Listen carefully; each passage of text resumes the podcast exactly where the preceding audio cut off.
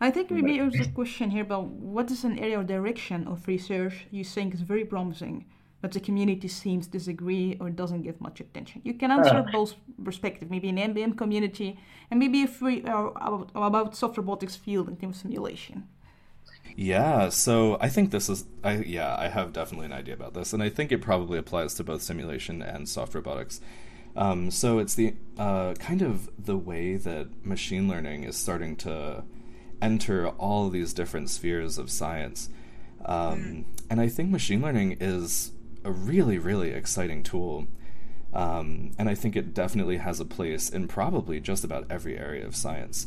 But I think the trickiest thing is that it really presents us with like a set of hammers, um, you know, to solve different problems. It's like tools to solve problems. But the biggest difficulty to my in my mind uh, to successful machine learning is figuring out what nails, what problems you want to solve. You know, what can you solve, and you kind of also have to ask the question of, do we care about understanding what's going on inside this black box, or do we just like that it comes out with something good? You know, and I think that there, it's people are pretty split on machine learning in simulation, but we're seeing a lot more research come out. Um, you know, using machine learning uh, to try and actually predict larger time steps, for example. Um, so you can actually simulate something uh, with large time steps without losing um, that CFL condition and like having particles explode on you.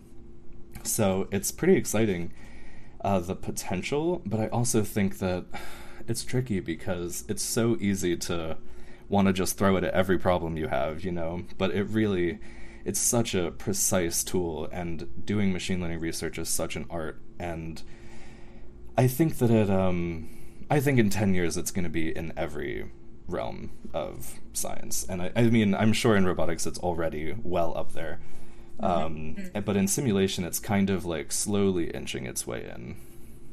And do you think we can maybe merge FEM technique with MPM for maybe understanding? Uh, you mentioned example of artificial intelligence may be helpful in a certain way that you mentioned, but do you see maybe merging both of them FEM and MPM. Yeah, MPM and FEM. Yeah, and I think that um, this has kind of been attempted even in Fracture. So trying to get some of the nice properties you get from um, MPM with FEM mm-hmm. Fracture.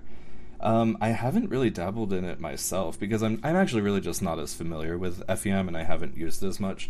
Um, but I'm really excited by you know having that mesh and having kind of some properties that you get from that. Um, so I think that there's real potential for that. And then, yeah, maybe even machine learning could be a really good tool to stitch that gap. But again, it's kind of like, do we also want to do we want to understand how we're mapping between these things? Um, yeah. And there's probably a lot of um, engineering hackiness that you'd have to inject to kind of keep maintain consistency between an MPM simulation and an FEM simulation.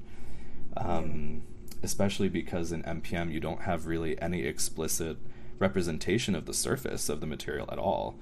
Um, which is really arguably the trickiest thing in MPM modeling, especially because, you know, at the end of the day, we want to be able to render these things. Um, and if you have, even if your particles look really good, it could come out looking kind of bad when you try and like mesh them into a surface. Like, for example, we use um, uh, this thing called OpenVDB, which was developed by DreamWorks, I believe. Um, and that's actually a method for using level sets uh, and you can use uh, OpenVDB directly in tools like Houdini. And so what we do is we use that kind of um, functionality to actually mesh the particles. Um, but the the tricky thing is we want to preserve the intricate details of the fractures, but we also want to make sure that the surfaces elsewhere are smooth. So if you, you're smoothing over um, the surfaces, you're losing some of that fracture detail. So it's kind of a trade off. Um, whereas with something like FEM, you explicitly have those surfaces and you explicitly have those crack surfaces, so you can render things really nicely. Um, but thankfully, there are actually some like new things. Like at last year's SCA, there was a nice meshing algorithm that we actually adopted for our AnisoMPM paper, and it enabled us to actually render, I think, some like pretty excitingly realistic demos with less particles than last year um, which made it faster. And I think the services look better than last year too. That's interesting. Yeah.